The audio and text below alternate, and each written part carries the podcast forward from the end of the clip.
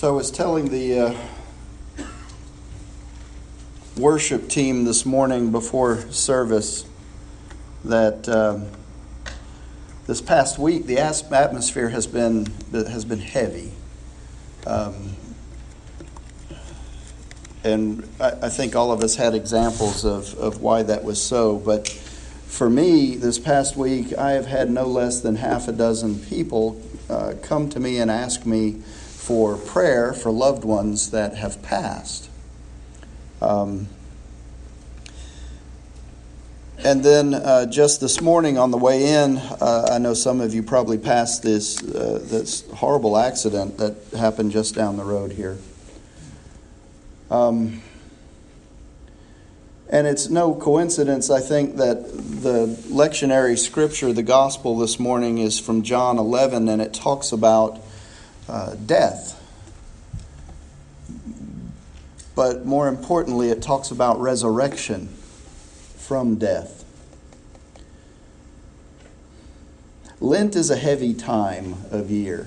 Um, if you're into the Lenten season, which we are, but if you're particularly focused on, on this self reflection and this introspection and looking into those dark nooks and crannies of your heart, your mind, your soul, then um, sometimes we're in need of a resurrection of the heart and the mind and the soul. Um, as we expose things to the light, sometimes we deal with things that are uncomfortable. And certainly, death is one of those things for any number of reasons, which I will get into in the course of this sermon. Um, enough of the introduction. Let me go ahead and start with the gospel message, and I think you'll see what I'm referring to. This is the gospel according to John chapter 11. It says, Now a certain man was ill, Lazarus of Bethany, the village of Mary and her sister Martha. Mary was the one who anointed the Lord with perfume and wiped his feet with her hair. Her brother Lazarus was ill. So the sisters sent a message to Jesus Lord, he whom you love is ill. But when Jesus heard it, he said, This illness does not lead to death. Rather, it is for God's glory, so that the Son of God may be glorified through it. Accordingly, though Jesus loved Martha and her sister and Lazarus, after having heard that Lazarus was ill, he stayed two days longer in the place where he was. So Jesus gets word that his friend Lazarus is ill, and he understands that what other people don't understand is that God is orchestrating events in such a way that God will be glorified, that Jesus will be glorified through those events. And so, even though he loves Mary and Martha and Lazarus, they're like family to him, he stays, he waits before going to Bethany. And so then after this, he said to the disciples, Let us go to Judea again. The disciples said to him, Rabbi, the Jews were just now trying to stone you, and are you going there again? Jesus answered, Are there not twelve hours of daylight? Those who walk during the day do not stumble because they see the light of this world. But those who walk at night stumble because the light is not in them. After saying this, he told them, Our friend Lazarus has fallen asleep, but I am going there to awaken him. And the disciples said to him, Lord, if he's fallen asleep, he'll be all right. Jesus, however, had been speaking about his death, but they thought that he was referring merely to sleep. And then Jesus told them plainly Lazarus is dead.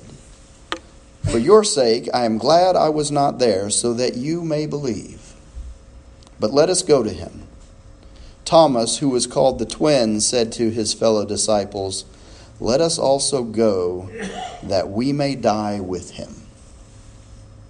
See, Jesus is not concerned with the things that concern the disciples about returning to Judea. See, the disciples are concerned for their physical safety. They've just been through an event where they almost stoned Jesus. And so they're not really anxious to go back to Judea, but Jesus has his eyes set on a higher purpose.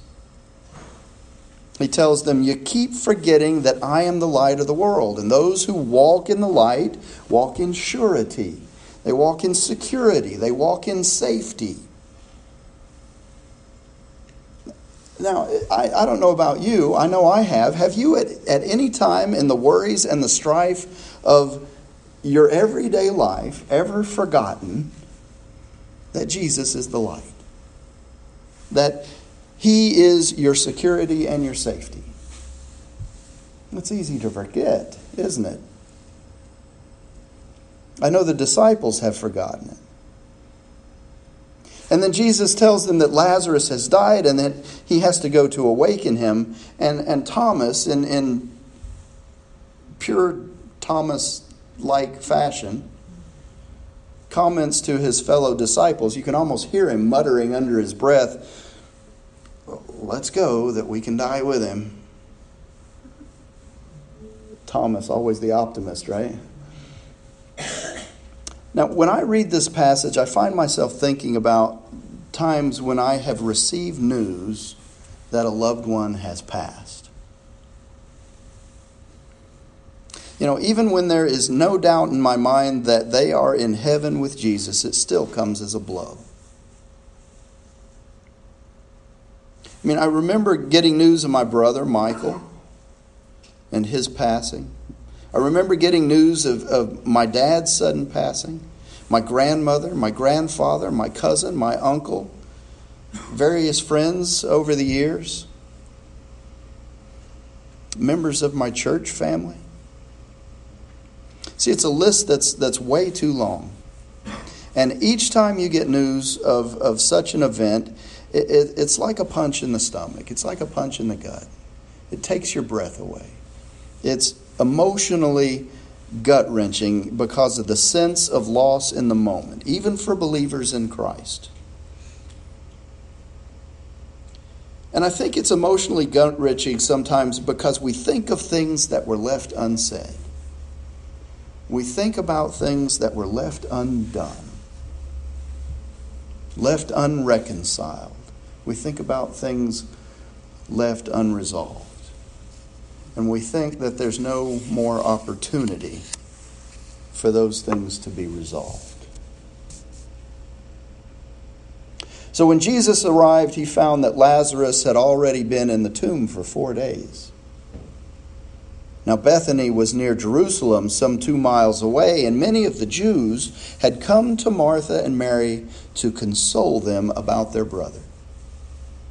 When Martha heard that Jesus was coming, she went and met him, while Mary stayed at home. And Martha said to Jesus, Lord, if you had been here, my brother would not have died. But even now I know that God will give you whatever you ask of him. Jesus said to her, Your brother will rise again.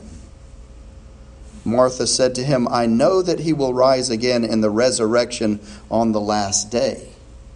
Jesus said to her, I am the resurrection and the life. Those who believe in me, even though they die, will live. And everyone who lives and believes in me will never die. Do you believe this? She said to him, Yes, Lord, I believe that you are the Messiah, the Son of God, the one coming into the world. Emotionally gut wrenching. Martha and Mary are grieving, and many have turned out to console them and to grieve with them. Martha hears Jesus is coming and she goes out to meet him, and she makes a statement, a statement that implies a question. A question that many of us have asked at the loss of a loved one. The statement is Lord, if you had been here, my brother would not have died. And the question that that implies is where were you when we needed you? Why weren't you here? If you've ever lost a loved one, you might have asked that very question. It's okay. We serve a big God. And He can take the tough questions. Don't be ashamed of those thoughts. Because God understands the loss of a loved one. He gave His one and only Son to die on a cross for each of us, for you, for me. He understands grief.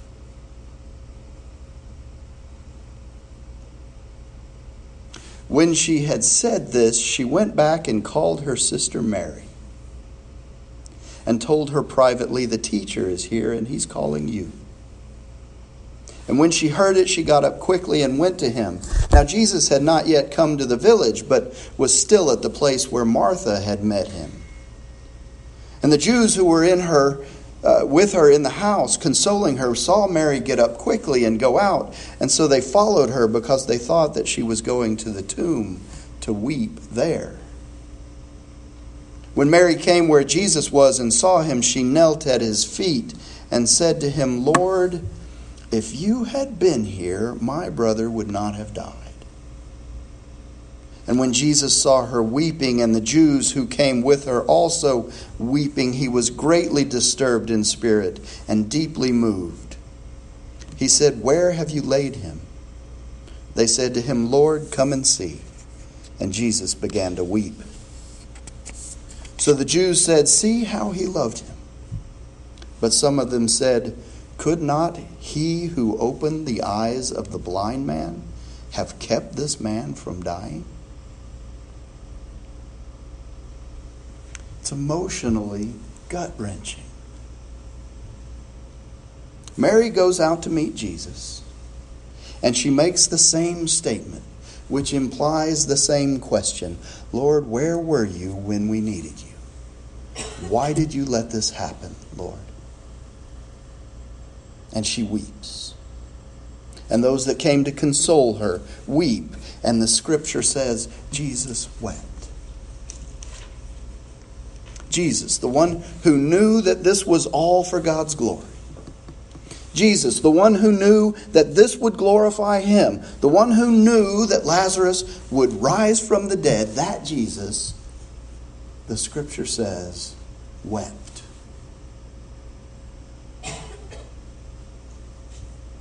See, God is a God who cares for his people.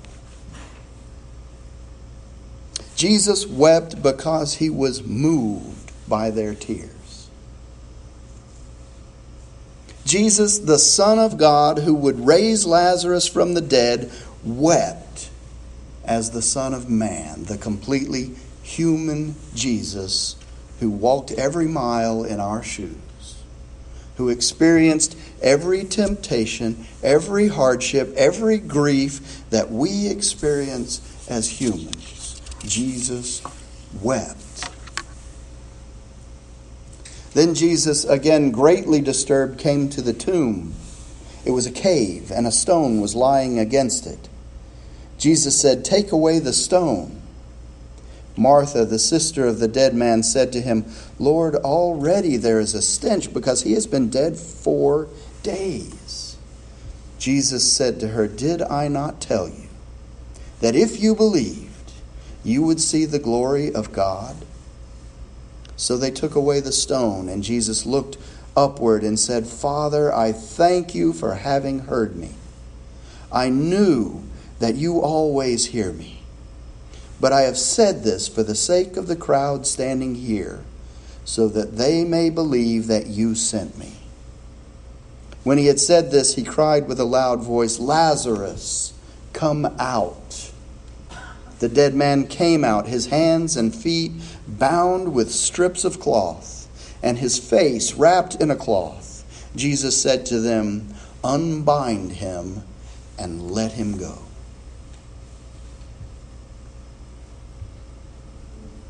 So now we reach this incredible climactic point of the account of the resurrection of Lazarus.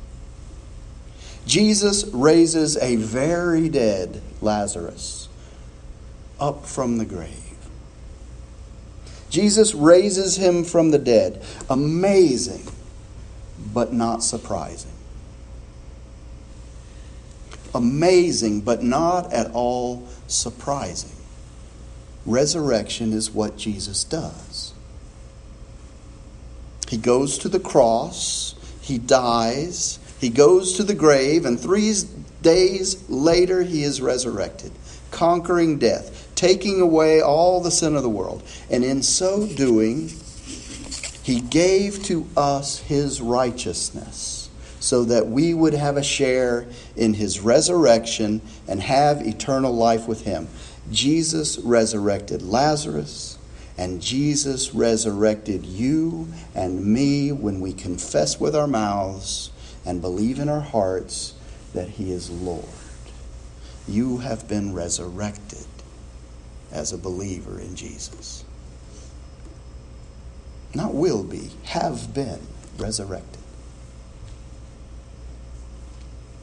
Have been resurrected in Jesus. And when he resurrected Lazarus, he said to the people there, witnessing this amazing but not at all surprising event, Unbind him and let him go. King James Version says, Loose him and let him go. In other words, free him, turn him loose, stop holding him down with your material, mortal thoughts of mortality and bondage to sin and death. Free him. Resurrect your minds. Change your thinking. Think of him as God thinks of him, not dead, but alive, not temporal, but eternal, not material, but spiritual. Jesus wants you and me to be loosed and let go. Here's the good news. Through Jesus and his selfless act on the cross, through the power of the Holy Spirit who dwells within you as a believer in Christ, you have been loosed and let go. You have been freed. You have been untied, unbound from the death bindings they no longer have power over you. His resurrection is your resurrection. Glory be to God. And to the Son, Lord Jesus, and to his Holy Spirit, now and forever. Amen.